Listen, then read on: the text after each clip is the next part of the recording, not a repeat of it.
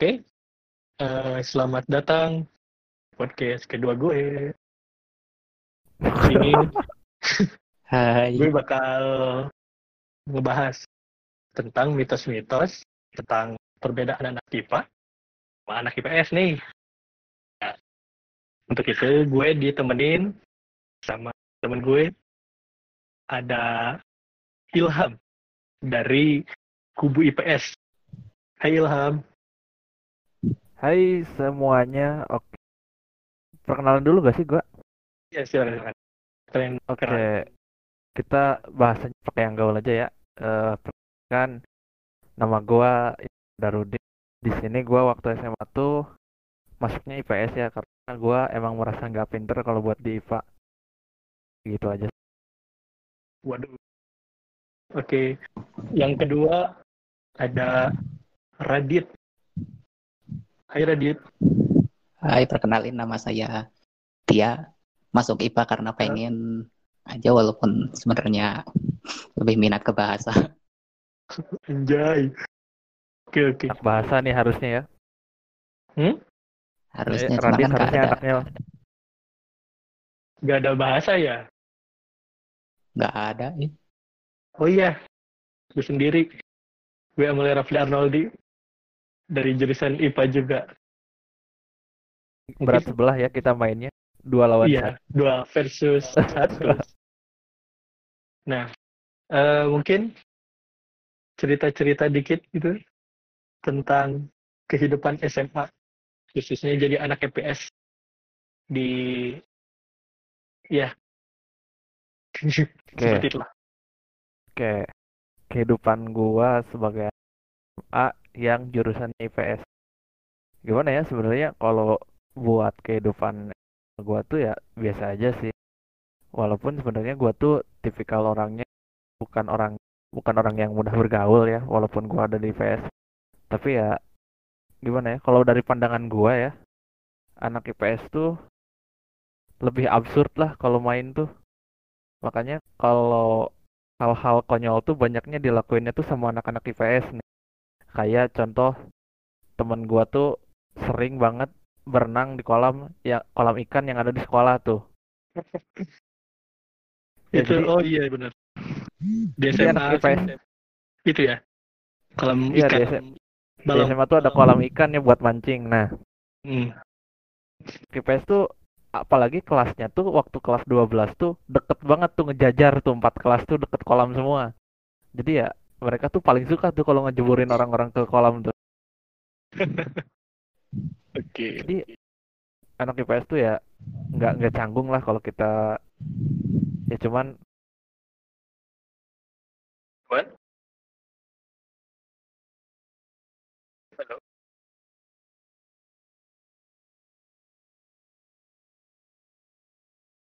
Halo, Halo? Ilham? Lah Ilham kok nggak ada? halo, Halo? waduh DC gua. Waduh. Nah Tadi kan sampai mana tadi gua? apa? Tadi sampai mana gua ceritain? Itu sampai kolam. kolam Kolam. kejajar Ya empat kelas tuh. Ya udah deh sampai gitu aja dulu. Sebenarnya hidup hidup anak IPS ya gitu-gitu aja sih. Barbar. Emang, nah, pengen nanya nih, kan masuk IPS, bener nggak sih kalau misalkan banyak orang yang masuk IPS itu karena mereka nggak suka pelajaran sains, khususnya matematika, gimana dong? Oke. Gua akuin ya selama gua kenal dengan teman-teman gua yang IPS, sebagian besar dari mereka tuh emang gak suka sama pelajaran IPA. Makanya mereka masuk IPS. Terutama itu mereka tuh nggak suka tuh fisika, kimia. Itu yang bisa dibilang paling bikin mumet lah buat pelajaran IPA. Makanya kebanyakan dari teman-teman gua tuh milihnya IPS termasuk gua sendiri juga. Mas- Hmm. Tapi Tuh. gimana nih dari Karadit sebagai anak IPA suka pelajaran IPA nggak? Ya walaupun nggak sepenuhnya benar sih, nggak nggak semuanya suka pelajarannya, cuman ya karena satu dan beberapa alasan ya enjoy aja sih pelajaran IPA itu walaupun rada menyebalkan. Bahkan eh bener nggak sih menurut kalian kalau misalkan eh, masuk IPA itu ada yang gengsi karena masuk IPS gimana tuh? Oh dari siapa Ah, dulu nih? Dari siapa? Ah, Ilham Ilham dulu dulu sih silakan silakan. Oke. Gimana Oke. tadi tuh gengsi masuk IPS atau gimana? Iya kan eh banyak yang mikir nih, wah gue ma- masuk IPA aja, gengsi nih masuk IPS. Gimana tuh menurut kamu? Oke. Kalau jujur ya kalau dari gua belum pernah sih nemu ada yang orangnya ih gua gengsi masuk IPS cuman eh stet apa ya? stereotip ya dari orang-orang tapi bukan dari siswa sih kebanyakan dari dari orang tua tuh kayak ngeremehin anak IPS gitu kayak anak IPS itu artinya berandalan doang atau yang bodoh-bodohnya doang gitu Nah, itu. makanya kadang kita sering dipandang sebelah mata ya anak IPS Mhm. tuh kasihan sebenarnya apalagi kalau kalau dilihat Iya. dari di SMA tuh anak IPA tuh ada 8 kelas sedangkan IPS cuma 4 kelas gitu kan nggak imbang banget ya Hmm. itu jadi kelihatan kayak sebuah diskriminasi gitu ya buat anak IPS tapi sebenarnya eh kalau gimana ya gengsi kalau gua sendiri sih lihatnya nggak nggak nggak terlalu kelihatan ya. Cuman kayaknya ada aja gitu ya orang-orang yang merasa wah gua nih masuk IPA gua superior nih daripada anak IPS terutama yang apa ya yang kalau mau masuk perguruan tinggi tuh banyak suka ngomong kayak gitu. Jadi wah gua mah kalau anak IPA bisa ngambil jurusan IPS nih kalau IPS kan nggak bisa ngambil jurusan IPA gitu banyak banget tuh kasus gitu Oke, dari Karadit sendiri gimana nih? Ya secara garis besar sih udah dijelasin semua ya sama Ilham. Jadi cuman stereotip orang-orang aja karena kalau IPA itu lebih superior dari IPS sama ya geng ya gengsi juga sih apa menuntut ada apa maksudnya tuntutan orang tua gitu juga kan bisa aja cuman kan kan nggak ada paksaan sama sekali kan masuk IPA atau IPS itu kan nggak ada paksaan sama sekali jadi ya nggak sepenuhnya benar lah Oke. Nah, kalau dari gue pribadi sih pernah malah denger gitu. Kayak ada orang yang gengsi gitu. Gak akan disebutin siapanya. Ya udah Tapi pernah denger gitu. Kayak, ya bener sih. Kayak stereotip, stereotip orang luar gitu. Mm, Jadi banyak kayak mengatakan kalau IPA lebih baik dari IPS. Kalau menurut gue sih, bener sih enggak juga. Iya, enggak juga sih kalau buat superior atau enggak. Kalau menurut gua tuh kita punya porsinya masing-masing lah. seimbang Soalnya gue sendiri masuk IPA jujur karena nggak bisa pelajarin IPS. Sumpah. Nah, itu penyakit juga tuh. Nah, iya. Ya kan, pelajaran IPS itu eh, identiknya sama hafalan gitu. Kayak geografi, sejarah, yang kayak gitu-gitu lah. Nah, gue sendiri nggak bisa tuh ini. yang kayak gitu-gitu.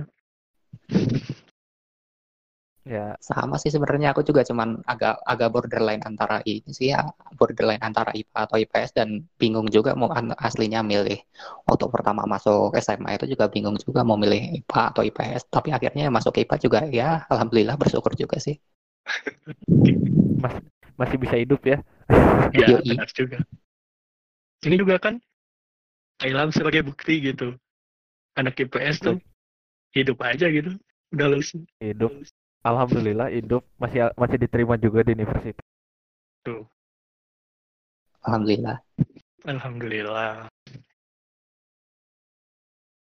Hmm, nah, dari kalian sendiri nih, pelajaran apa yang paling nggak suka? Dari Ilham dah. Oke. sebagai anak IPS Oke. ada beberapa pelajaran yang emang gua rasa itu bukan bidang gua ya di IPS Oke. itu yang paling gua nggak bisa tuh ekonomi jadi Ekonomi. Kenapa ekonomi tuh? gua karena gua bukan kapitalis ya jadi bingung juga Santai. Kamu sosi kamu sosialis ya? kayak sosialis ya jadi gimana ya kalau ekonomi itu buat gua tuh rumit lah Eh, belum lagi gua harus hafal banyak hal terus gua harus ngitung juga ya gua itu sebenarnya nggak suka ngitungnya ekonomi itu ada ada akuntansi kan waktu SMA ekonomi makanya itu paling Oke. Kalau Kak Radit gimana?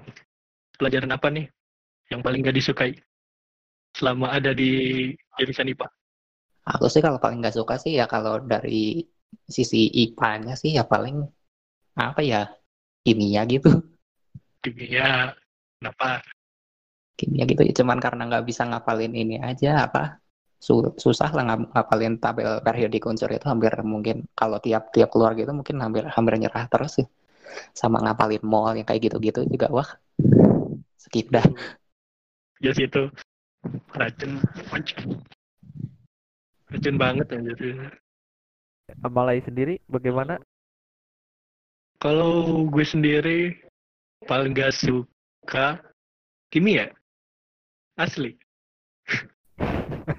Padahal sekarang kuliah masuk jurusan teknik kimia ya teknik padahal kimia. Aduh. ini jago sekali ya nggak suka tapi tetap maju ya Nah itu. Soalnya kan waktu milih kampus lihat gitu yang mana yang paling mungkin buat masuk gitu. Setelah dilihat, ya udahlah kimia aja gitu. aku juga aku juga sama sih ini kontras banget antara pilihan sama UN sama sekarang jurusan jurusan kuliah juga kan kontras banget tuh dulu UN biologi sekarang masuknya teknik mesin ayo gimana kurang kontras Oke. Kalau Kak Ilham sendiri kuliah di Kalau- mana nih? Kalau gua kan alhamdulillah ya diterima di UPI Universitas Universitas padahal IKIP itu satu universitas pendidikan terbaik katanya Mantap. Di UP itu masuknya jadi jalur apa? tuh masuk jurusan pendidikan sosiologi gua jalur depan dulu ada gerbang di depan kan Apa? Jalur depan gua ada ada gerbang di depan kan di, di UP itu ada gerbang Nah, gua masuk siap Siap. Siap, siap, siap, siap, siap, siap, siap, siap. Oke, Eh, jujur gue diterimanya lewat jalur SBM ya. Sebenarnya nggak nyangka juga bakal di. Berarti ikut tes tulis ya? Iya, tes tulis. Mantap sekali. Kalau Kak Radit gimana? Bisa nyempil gitu di teknik mesin? Ya gimana ya kebetulan aja ngejawab ngejawab dan bisa Ya ud- udah keterima Gimana tuh ceritanya? Orang sendiri gak tahu nih. Gimana sih Radit tiba-tiba dapet kabar gitu. Kuliahnya di Semarang. Padahal dari Bandung. gimana ya panjang sih ceritanya cuman eh, Gak apa-apa santai kan dita- kan ditawarin sama orang tua juga ininya masuk masuk politeknik aja. Oke. di sana juga ada saudaranya juga. Terus tes beberapa kali. Lalu akhirnya keterima juga. Kaget juga itu ser- serius sebenarnya. Kaget juga kalau keterima itu. Nangis-nangis gitu. yang nggak sampai nangis tapi ya gimana ya? Bener-bener hampir nggak percaya aja gitu. Kayak gitu itu. Aku yang kayak Apa? Mm. jadi gimana ya aku yang kayak gini bisa keterima di situ gitu Ya. Rezeki. Ya, Namanya juga rezeki. lah ya. alhamdulillah sih Alhamdulillah. Setidaknya pulang nggak di nggak ditabok lagi. ye Mungkin ini pertanyaan paling penting. Apakah pelajaran SMA dipelajari lagi nggak waktu kuliah? Oke, siapa dulu ini Dari mau dari gua dulu. Radit ya ya tadi. alhamdulillah Oh, Mau Radit dulu Oke. apa dulu? Bebas ya. Radit. Radit dulu aja. beberapa sih ada yang masuk kayak fisika beberapa beberapa rumus fisika itu tetap ada yang masuk ke ini sih walaupun nggak walaupun nggak semuanya ya jadi cuman jadi apa namanya terapan gitu aja jadi nggak nggak entirely masuk ke materi Oke. Nah, eh, menurut Kak Radit sendiri, berapa persen pelajaran SMA yang dipakai di kuliah? dari keseluruhan Kira-kira. ini Iya, ya. Dari kalau keseluruhan sih matematika, IPA, eh apa? Fisika. oh yang muatan kalau kalau dari muatan IPA, biologi. muatan IPA ya Iya, iya. muatan IPA paling masuk cuman 25 30-an lah Pak, kayaknya sekitar segitu Nggak. Set. nggak bener-bener masuk ininya soalnya rumusnya itu cuman beberapa memang sama, ada yang sama cuman ada di- ada yang diganti juga jadi nggak sebenar nggak sepenuhnya sama gitu Oke. Kalau dari Kak Ilham sendiri gimana? Kalau di gua buat keseluruhan pelajaran atau pelajaran IPS-nya doang nih. IPS, IPS. Oke. Karena gua ada di pendidikan sosiologi, jadi otomatis apa yang gua pelajari selama mata pelajaran sosiologi di IPS tuh keluar semua ya. Oke, sosiologi masuk. Sosiologinya doang nih. Sosiologi doang. buat sosiologinya doang, karena kan gua di pendidikan sosiologi nih ya. Kalau buat yang lainnya sih enggak ya, enggak enggak enggak dibahas lagi. Kayak sejarah, ekonomi, geografi enggak enggak terlalu dibahas.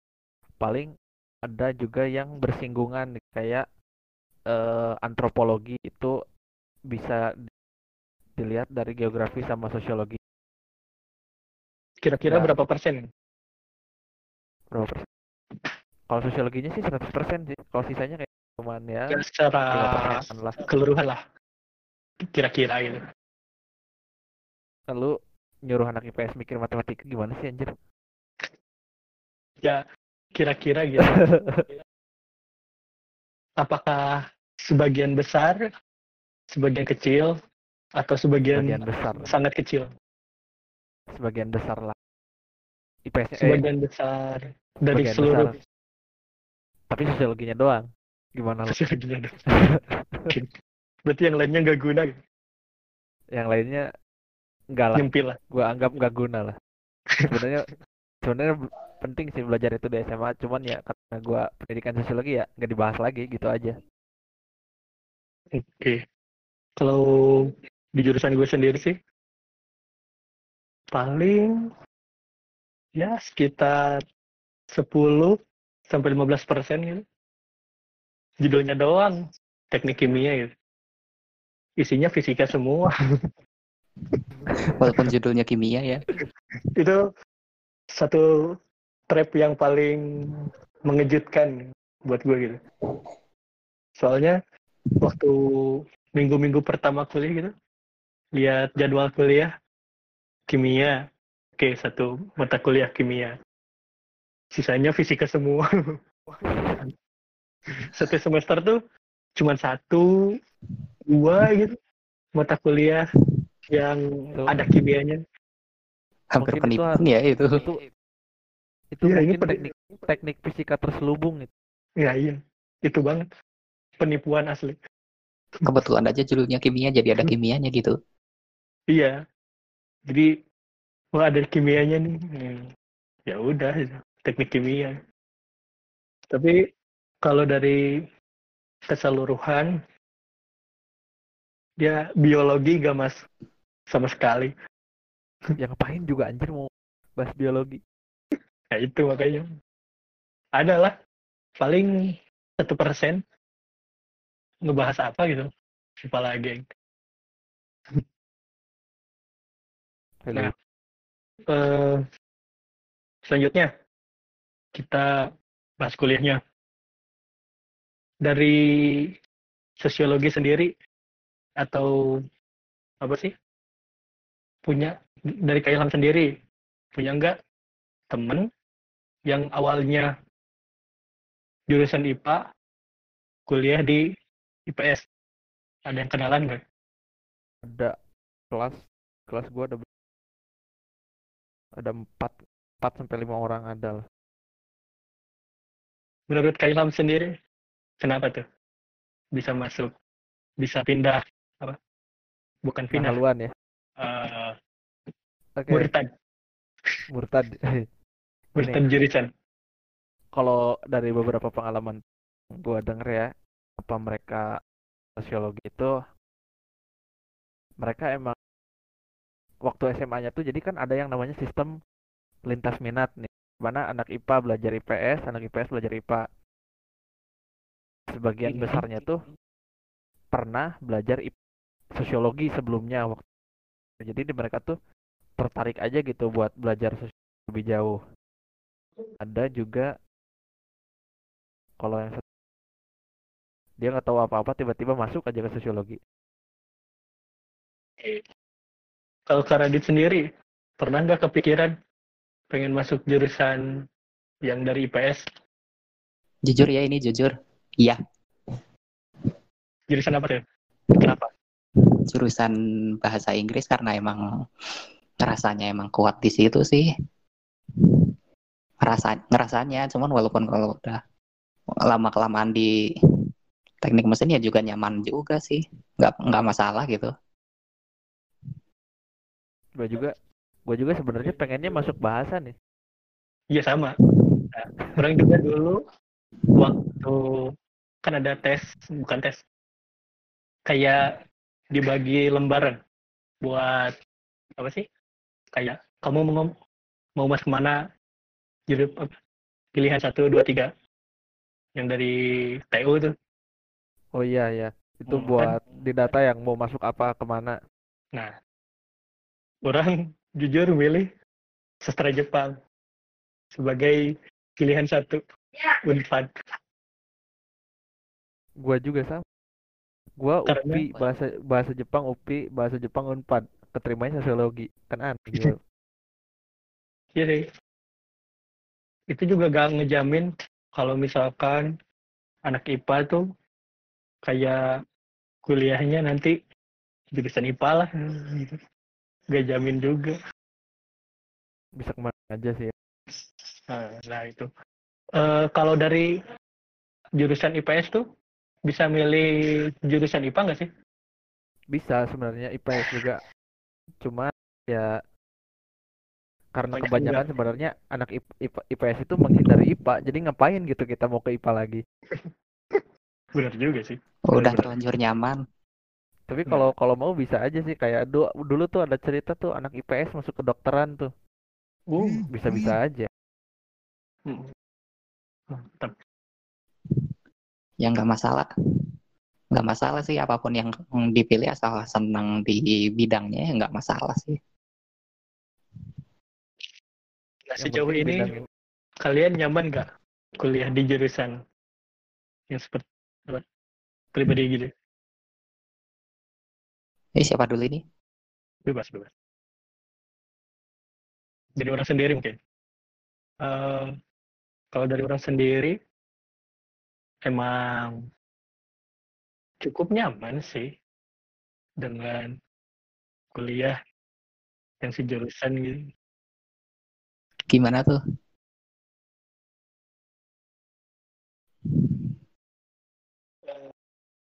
Paling yang ngebedain lingkungan kampus paling gede paling. Beda ya, hampir beda jauh banget sama SMA dulu ya. Wah jauh banget. Kalau udah kuliah tuh, udah nggak punya temen. Serius itu. Sedih banget Serius? Hari ini jadi temen, besok udah nggak kenal. Udah gitu aja. Iya Itu sih. Tapi kalau anak tetap- teknik beda. Anak teknik harus strong ya. Anak teknik strong. Bagaimana Bapak Radit? Anak teknik? Teknik strong lah. Teknik tuh isinya laki semua. Aduh. Hmm, Terus so- soal bahas yang nyaman di jurusan atau enggak nih. Ini ya sebenarnya borderline borderline nyaman nyaman sama enggak sih yang bikin sebenarnya yang pel- pelajaran apa mata kuliah yang mata kuliah sama lingkungan sih nggak masalah sih ya. Yang bikin masalah tuh ya dosen. Kalau itu di mana-mana kayaknya. Cuma kalau masalah dosen itu udah rahasia umum ya. Udah itu rahasia umum itu. ya jadi jadi memang stereotip ya. Kalau Kailab sendiri kan kuliah di sosiologi nih. Apakah anak-anak di sana suka bersosialisasi? Gimana ya? Waduh, gue curiga ini. kan kan dosen gua tuh selalu bilang ya anak sosiologi itu harus harus jago bersosialisasi Oke. lucunya itu yang lucunya itu dari pandangan gua itu kebanyakan anak sosiologi itu nggak bisa bersosialisasi dengan baik contohnya gua sendiri Waduh. Jadi masuk sosiologi biar bisa sosialisasi harusnya.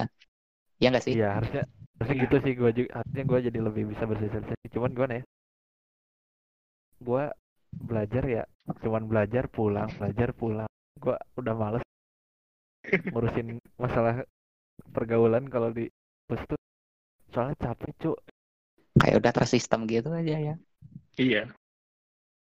terus ya sebenarnya kalau di sosiologi orang-orangnya yang ramah-ramah cuek-cuek begitu ya begitulah Ha- hampir sama aja sih kayak di jurusan lain yang kita bisa gaul ya kita bergaul yang Gimana? tuh? Anak sosiologi tuh emang emang jago bersosialisasi ya cuman sebagian besarnya ada juga yang enggak bisa gitu. Tapi kalau di fakultas gua tuh sosiologi tuh emang terkenal. Interaksinya bisa dibilang baik lah mau ke dosen mau ke sesama mahasiswa tuh ramah. Ya cuman kalau buat gua sesama dari anak sosiologi ke anak lagi nah itu agak agak kurang kalau buat gua. Kan kalau buat sosiologinya ke luar itu bisa dinilai sangat bagus lah bahkan di pro di fakultas itu eh, sosiologi itu dapat julukan mahasiswanya itu yang paling ramah sefakultas Waduh. Itu tuh Pandai bersosialisasi. gue baru tahu sih. Kalau misalkan anak sosiologi isinya gitu semua. Waduh. Mungkin bisa diceritain nggak eh sosiologi itu kuliahnya ngap- ngapain aja sih? halo? Halo kedengeran Halo. gua? Oke. Kalau di sosiologi ya kalau buat kita tuh kebanyakan kan sosiologi di gua tuh motonya sosiologi tuh masyarakat adalah laboratorium kami. Jadi kita tuh eh, di sosiologi itu benar-benar mati. Fenomena yang ada di itu ada apa aja setiap setiap matkul prodi itu selalu kita tuh dibawa melihat nih ada fenomena apa yang terjadi dan dari fenomena itu apa yang bisa kita pelajari gitu Oke. dari sim- dari sana nanti hasil pembelajaran kita tuh biasanya kita eh, presentasikan kita buat sebuah project kita buat sebuah program kita buat sebuah artikel di mana kita tuh sekiranya apa gitu kontribusi kita sebagai mahasiswa sosiologi terhadap eh, pembaharuan di masyarakat apa yang kita bisa bantu untuk masyarakat menjadi lebih baik Nah, kalau teknik mesin sendiri ngapain aja nih? Kan mesin nih. Kan sebagai gini. Bayangan orang, bayangan gue nih. Kalau teknik mesin tuh nggak jauh dari motor, mobil. Bener nggak tisu? Enggak sih, enggak sepenuhnya bener sih itu itu kan be- udah beda cakupan lagi itu nanti. Kalau yang apa? Itu kan bukan teknik itu si apa namanya cabangnya teknik mesin itu kan ada otomotif. Nah, teknik mesin itu bukan cuman itu doang sih, bukan cuman motor sama mobil. Cuman sebatas motor sama mobil aja sih. Itu lebih ke apa? Pengoperasian mesin mesin-mesin kayak mesin bubut, mesin las, mesin CNC yang kayak gitu-gitu sih. Jadi nggak sepenuhnya soal motor atau mobil, walaupun emang ada mesinnya. Oh jadi lebih ke mesin secara menyeluruh gitu. Iya, jadi kayak apa pengoperasian mesin buat bikin bikin misalnya bikin apa ya? Ya sesuatu. bikin robot bikin robot gak? Ya itu itu stereotip bukan ini ya bukan bag, bukan bag, cakupannya kita sih. Walaupun stereotipnya orang-orang teknik teknik mesin sama dengan bikin robot itu nggak nggak sepenuhnya benar sih. Oke. Mungkin itu mungkin Lebih itu lebih ke ke bagiannya elektro. elek- elektro ya bener. Kalau teknik kimia sendiri benar sih eh bukan benar. Jadi di teknik kimia itu lebih ke belajar proses pembuatan sesuatu tapi yang ada kimianya. Jadi kayak misalkan buat apa aja sih sebenarnya? Contohnya kayak kaleng apa? Eh, buat Coca-Cola misalkan. Jadi kayak eh, airnya harus berapa, terus oh bahan-bahannya apa apa aja, prosesnya gimana. Nah itu yang nentuin eh, anak teknik kimia. Mungkin banyak yang ketuker anak teknik kimia sama teknik industri. Nah kan dua-duanya kalau sama-sama dilihat dari dasar mm-mm. jadi dua-duanya mereka ngatur produksi di industri. Bedanya apa? Jadi kalau teknik industri itu lebih ke misalkan kita punya cara buat Coca-Cola misalkan. Nah bagaimana kita bikin itu ke skala industri? Jadi dibuat besar gitu. Jadi misalkan Hmm, dari misalkan pabrik kecil pengen dibuat gede itu gimana? Nah itu industri. Nah kalau kimia kita yang bikin prosesnya. Jadi oh jadi proses. prosesnya harus kayak gini. Gitu. Soalnya banyak yang bingung juga salah gitu. paham ya. Gagal paham. Mungkin ada yang lagi bingung nih? Perbedaan teknik industri sama kimia? Mungkin itu sih. Sorry, Ayo, apalagi baca skrip baca skrip. Baca skrip. Sudah habis sih. Ngobrol apa lagi ya kita? udah berapa udah deh. Karena mungkin bahasannya udah habis. Dikasih omake aja. Kita bahas tentang keluh kesah kuliah. Kesah. jadi kayak eh, susahnya atau hambatan kuliah secara umum gimana? Terus perjurusan itu gimana ya Mau dari siapa dulu nih? Dari siapa dulu nih? ilham aja dulu ilham lagi Oke, dari Hmm. gua lagi. ini masih ba- Keluh. masih nyari jawaban dulu Keluh kesah gua eh, di pendidikan sosial eh, sebenarnya kuliah di sosiologi itu gampang-gampang susah ya. Kita kan objeknya tuh masyarakat tuh luas. Yang paling itu adalah ketika kita harus penelitian. Jujur. Penelitian tuh capek. Gua tuh eh kata dosen gua tuh penelitian yang baik tuh kita tuh harus minimal mengunjungi tempat eh, apa di lapangan tuh minimal tiga kali dan itu tuh harus berkesinambungan ya berkesenimbang ber, berkesinambungan kesinambungan. itu gimana Nah. maksudnya jadi kita tuh harus sering berinteraksi sama si orang di lapangannya. Kita tuh kayak pertama kali datang tuh kita nggak langsung cari bahan nih. Jadi kita lebih ke pendekatan dulu sama target kita. Ntar kalau kita udah akrab baru kita eh, melakukan si penelitiannya. Dan penelitian sosial itu eh, bagusnya itu formatnya kita kayak nggak neliti kita kayak main aja gitu. Jadi kalau kita gua pelajarin ya psikologi kalau penelitian kita itu eh, kita memperlihatkan kita peneliti biasanya orang-orang tuh menampakkan sesuatu yang yang bagus-bagusnya doang. Mm. nah sedangkan kalau penelitian tuh bagusnya tuh kita kayak main kita berkunjung aja ntar ya kita bisa melihat realnya bagaimana nih kejadian yang ada di masyarakat. Kayak gue waktu itu main sama teman ke kampung toleransi. Ya gue lupa tempat pokoknya di kota Bandung.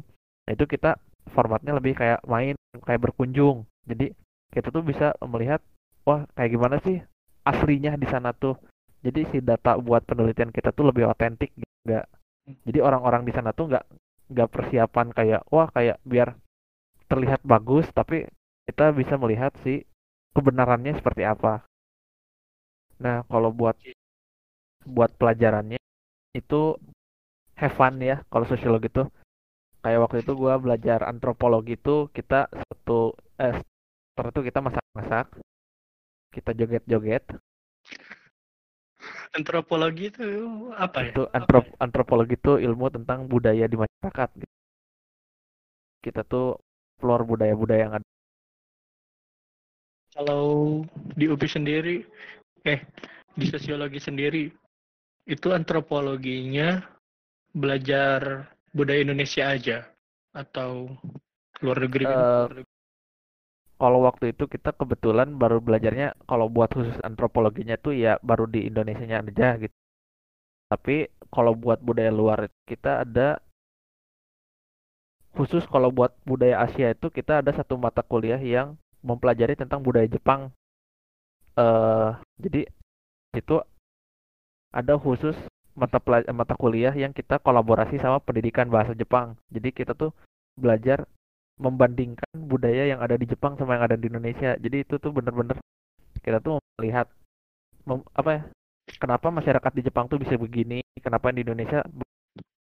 Jadi kita melihat dipelajari bagaimana budaya itu terjadi. Oke. Kalau Kak Radit gimana nih? Sejauh ini sih kuliah di teknik mesin sih nggak se- seburuk yang orang-orang pikirin. Kayak misalnya apa isinya orang an- anak-anak SMK yang suka tawuran gitu nggak juga sih. Sama ya enjoy enjoy aja walaupun beberapa memang kalau beberapa kalau nggak sesuai prosedur apa namanya kayak praktek praktek kalau nggak sesuai prosedur itu juga bisa melukai juga sih. Walaupun nggak buruk kayak misalnya eh, kulit tangan kegores eh, masuk masuk ini terus eh, apa ya ya Gear, gi- gear ya pernah melayang nggak? Gear pernah melayang nggak? Gear pernah melayang nggak di lab? Iya. Ah, enggak sih enggak sih paling paling kalau ini kalau habis kalau mungkin beberapa dari kalian gimana rasanya ngelas itu dan nggak pakai kacamata silau Wah, langsung iyalah. nggak bisa nggak bisa kelihatan nggak kelihatan apa-apa sama itu. sekali itu di teknik eh, mesin sendiri tuh ada stereotip nih. Anak mesin itu barbar. Gimana? tuh? ya eh, gimana ya kalau dilihat dari anak-anak kelas aku sih ya enggak juga sih ya walaupun beberapa beberapa ada yang barbar secara mulut walau dan kelakuannya kelakuannya biasa aja sih walaupun yang barbarnya cuma mulutnya doang sih jadi nggak sekasar yang orang-orang pikirin gitu ba- bagus kok bagus nggak nggak buruk Oke. Kalau di gue sendiri mah apa ya? Kan kalau bayangannya teknik tuh banyak cowoknya gitu. Malah di gue itu lebih dari setengahnya itu mahasiswanya Cewek. cewek. Gue juga kaget. Anjir cewek semua. kan dari rumah tuh siap-siap gitu. Wah ini mah kuliah lihat batang. gue pas datang banyak nih. Jadi ya kebalikan nih kebalikan di sini kalau di sini ekspektasi lihat lihat cowok ya kenyataannya Ya juga udah. sama sih soalnya perbandingannya kalau di kalau dihitung dihitung dari jurusan teknik mesin itu sendiri sih ceweknya tuh cuman 10 dari Tapi- eh enggak itu ya dari yang prodi ya prodi maaf kalau prodi itu ceweknya tuh cuman 10 dari cowoknya itu ada 240-an sekian lah Oh, pokoknya iya. udah dan kelas aku sama salah ada satu-satunya kelas yang nggak dapat Kebayang. cewek Kalau di sosiologi sendiri gimana?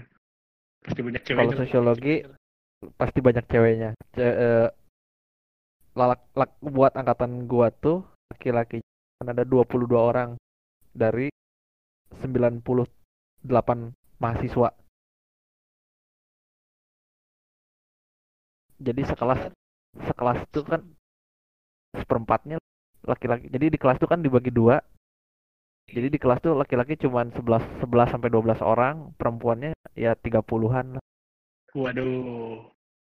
Enak benar. Ada enak ada enggaknya ya. Kenapa tuh? Kenapa? Banyak cewek Ya. tuh gimana? Berisik. kan? Ya, Berisik. enaknya ya kan kalau cewek ya gitulah ya. Enak dipandang. Iya, Iya. iyalah begitulah ya. Cuman gak enaknya tuh ya gimana? Cewek tuh kan ya kalau tugas tuh suka bawa perasaan ya, Oh iya benar sih. baperan lah kalau diajak kadang nah, susah-susah. Mudah lah mengajak cewek buat kerja kelompok. Walaupun gak semua ya, ini cuma beberapa. Terus eh buat cewek tuh kalau di gua rada-rada al. Di gua tuh rada terge-. Alay gimana maksudnya? bisa gue jelasin kayak main TikTok lah. Halo? Halo. Halo, halo?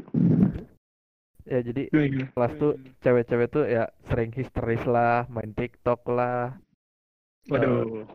live Instagram lah, make up lah, Waduh. Tapi gitulah. di sebenarnya di orang juga sama sih. Jadi Sama ya. sama di tengah-tengah kelas gitu. Main TikTok, buka IG, main cacing. Nah, Lagi itu gitu. cacing tuh. Bener-bener. Nah, kalau teknik mesin lagi di kelas udah- gimana tuh? Lempar-lemparan gear kah? Bagaimana Ya. tuh? enggak itu cuma, itu cuman stereotip loh Pok. ya itu stereotip tadi ya Wo. nggak sepenuhnya isinya anak SMK yang suka tawuran ya begitu Aduh. udah udah jadi satu kita ya solid aja mungkin beberapa ada yang ini ada yang main HP ada yang mabar mabar Mobile Legend bareng mabar, main mabar PUBG bareng ada yang nyalin tugas ya ya campur ad- campur aduk ra- tapi rame sih serius Ya. Itu sih enaknya kuliah di teknik tuh. nah Laki-lakinya, wah, Banyak ya. benar-benar apalagi- benar. bener apalagi nggak ada ceweknya kan jadi jadi bener-bener nggak ada nggak ada remnya sama sekali itu nggak Iya, Nggak ada nggak ada sekat ya. nggak disekat. Udah, tabrak aja. Tabrak aja. Aduh, Apalagi kita bahas apa lagi? Bingung. Oh iya, tadi kan eh Kak Ilham bahas tentang perbedaan budaya Jepang sama Indonesia, ya kan? Iya, iya. Iya, iya. Nah kan tadi eh Kak Ilham ngomong nih ada pelajaran yang bagiannya itu eh, ngebedain budaya Jepang sama budaya Indonesia nih. Ini saya tertarik nih. Perbedaan apa yang paling menonjol dari orang Jepang sama orang Indonesia? Oke. Saya juga sangat tertarik ya sebenarnya sama matkul ini. Cuman sayangkan dosennya sebenarnya jarang masuk anjir Waduh. Gabut, dan gaji buta. gabut tuh. Gaji buta. dan dan juga waktu matkulnya gitu kita nggak dapet eh, siswa transferan. Biasanya kalau tahun kemarin itu ada dari Jepangnya langsung yang hadir. Mau jadi kayak ngajar gitu. Yang dari Iya, Jepang jadi orang dari Jepang itu berbagi pengalaman bagaimana hidup di Jepang. Nah, sedangkan tuh waktu gua angkatan gua yang school itu tuh ya dosennya masuknya jarang, ya orang di Jepang yang nggak datang. Aduh, tapi sayang banget yang ya. Iya sayang banget. Tapi dari yang gue pelajari yang paling yang paling menonjolnya disiplin. Kalau di Jepang tuh sudah sangat teratur lah mas. Atur gimana maksudnya? Jadi kalau misalkan eh, kesadaran publiknya tuh udah udah tahu gitu di mana dia harus antri dan dia harus eh, jalan atau apa. Di Jepang tuh sudah sangat teratur lah. Kalau buat yang mudah mudah diberitahu juga kan kalau di itu wah disuruh ngantri aja minta ampun kan itu disiplin buat anda terus kalau buat ramah ya sebenarnya eh, orang Jepang sama orang Indonesia ramahnya beda. Kalau gua lebih apa ya lebih enak tuh bisa disebut orang Indonesia tuh lebih ramah daripada orang Jepang. Terutama jadi di Jepang sebenarnya ramah kalau mereka tuh kalau ke orang asing kadang agak susah gitu kalau buat diajak berkomunikasi. Sedangkan kalau orang orang Jepang ke Indonesia itu pasti orang Indonesia tuh pasti nyamperin gitu. Itu itu perbedaan yang paling mencolok gitu. Tapi kalau buat keramah tamah memang dua-duanya sangat baik. Menarik sekali ya. Nah, oh iya, ini fakta fakta fakta yang nyata ya di Jepang. Di Jepang tuh eh, biasanya enggak tuh jarang saling kenal kalau yang gua tahu ya dari dari dosen gua enggak tuh jarang jarang saling kenal karena biasanya rumah tuh cuman buat eh tinggal, tidur, terus pasti mereka banyaknya di kantor gitu. Jadi jarang sekali eh, bersapa dengan tetangga. Nggak kayak di Indonesia tuh dikit-dikit rumpi sama tetangga, dikit-dikit rumpi. Iya sih benar. Eh dari beberapa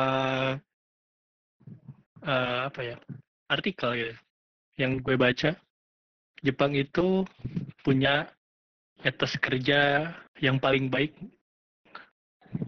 Benar? Ya, dari dosen gua, dosen gua tuh kan pernah kerja di Jepang.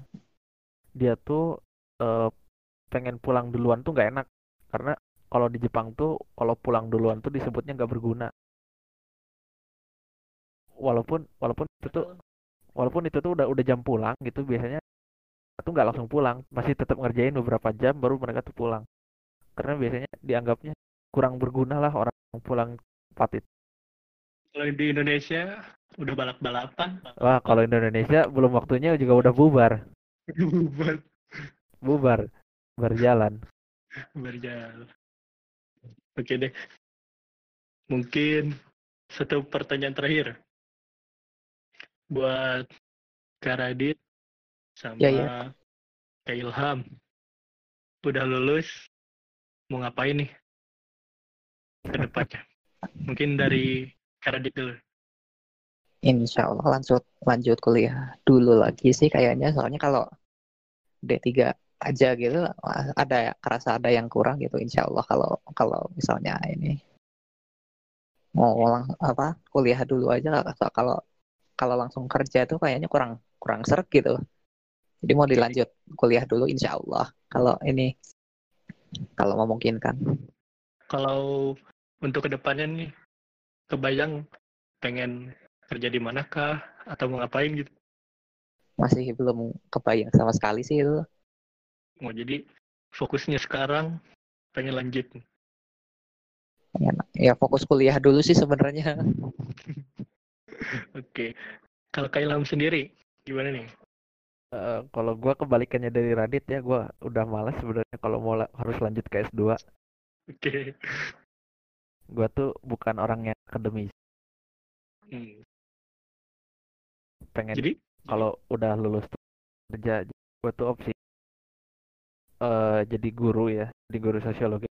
Bang jurusan Amin. gua pendidikan, pendidikan amin. ataupun kalau kalau tidak gua ke Kementerian Sosial gitu. Nah kan Oh, itu linear ya sama sosiologi. kalau apa ya? Menteri Sosial itu kerjanya ngapain gitu? sebenarnya gue juga belum tahu ya di Kemensos kerjanya ntar jadi apa Waduh. Yang penting- yang yang penting masuk aja dulu mimpi dulu, mimpi dulu. Mantap, mantap. Eh, nah kalau Amalai Sudah- sendiri gimana nih waduh. Mau langsung nikah kah Boleh sih. Kalau sama itu mah. Uh, Langsung nge-fly. jangan jangan. Itu pasti jangan dikat. ya Pasti dikat. gila gila. Oke. Kalau orang sendiri mah disuruhnya, disuruhnya nih lanjut Wah, S2 disuruhnya. Tapi orang nggak masalah sih sebenarnya kalau buat lanjut. Soalnya kan pengen kerja juga nggak tahu pengen ke mana. Soalnya kan kalau stereotip lulusan teknik, apalagi teknik kimia nih, kuliahnya pasti di industri atau Halo? Oke. Jadi stereotipnya orang-orang kalau anak teknik khususnya teknik kimia nih kerjanya pasti di pabrik gitu. Di industri gitu. Nah orang sendiri paling anti kerja sama di pabrikan ya? pabrik. Soalnya dengernya nguli banget. Jadi Asli. babu. iya. Jadi kayak kayak kayak babu gitu gue gak mau Iya. gitu. dengar-dengar nih katanya Amalai nggak mau kuliah S2 di Indonesia nih apa ini Waduh, spoiler, spoiler. Ya, punya mimpi. Amin. amin Amin, amin. Setidaknya jadi Indonesia lah S2-nya. Minimal di Australia. wih Amin. Amin. semoga ya Ya gitu sih. Nah soalnya kan eh bukannya ngeremehin eh, pendidikan Indonesia gitu. Tapi kalau misalkan ke luar negeri kan ya selain terdengar keren dan bikin bangga ya itu sih apa sih alasan utama kalau bisa dibilang tapi yang paling pengen tuh kayak eh buka pandangan baru gitu. Soalnya Indonesia mah gitu-gitu terus ya. Tidak ada ada- perubahan. ingin ada hal baru ya Belum, belum Tidak ada. ada hal- iya belum ada hal baru makanya. Jadi pengennya keluar terus balik lagi kalau Ya, gajinya lagi ngebanggain. Ya gitulah. Udah nih ab- abis nih abis nih bahasan kita abis habis nih bahasan kita. Oke sih, bisa disimpulin. Gue simpulin nih.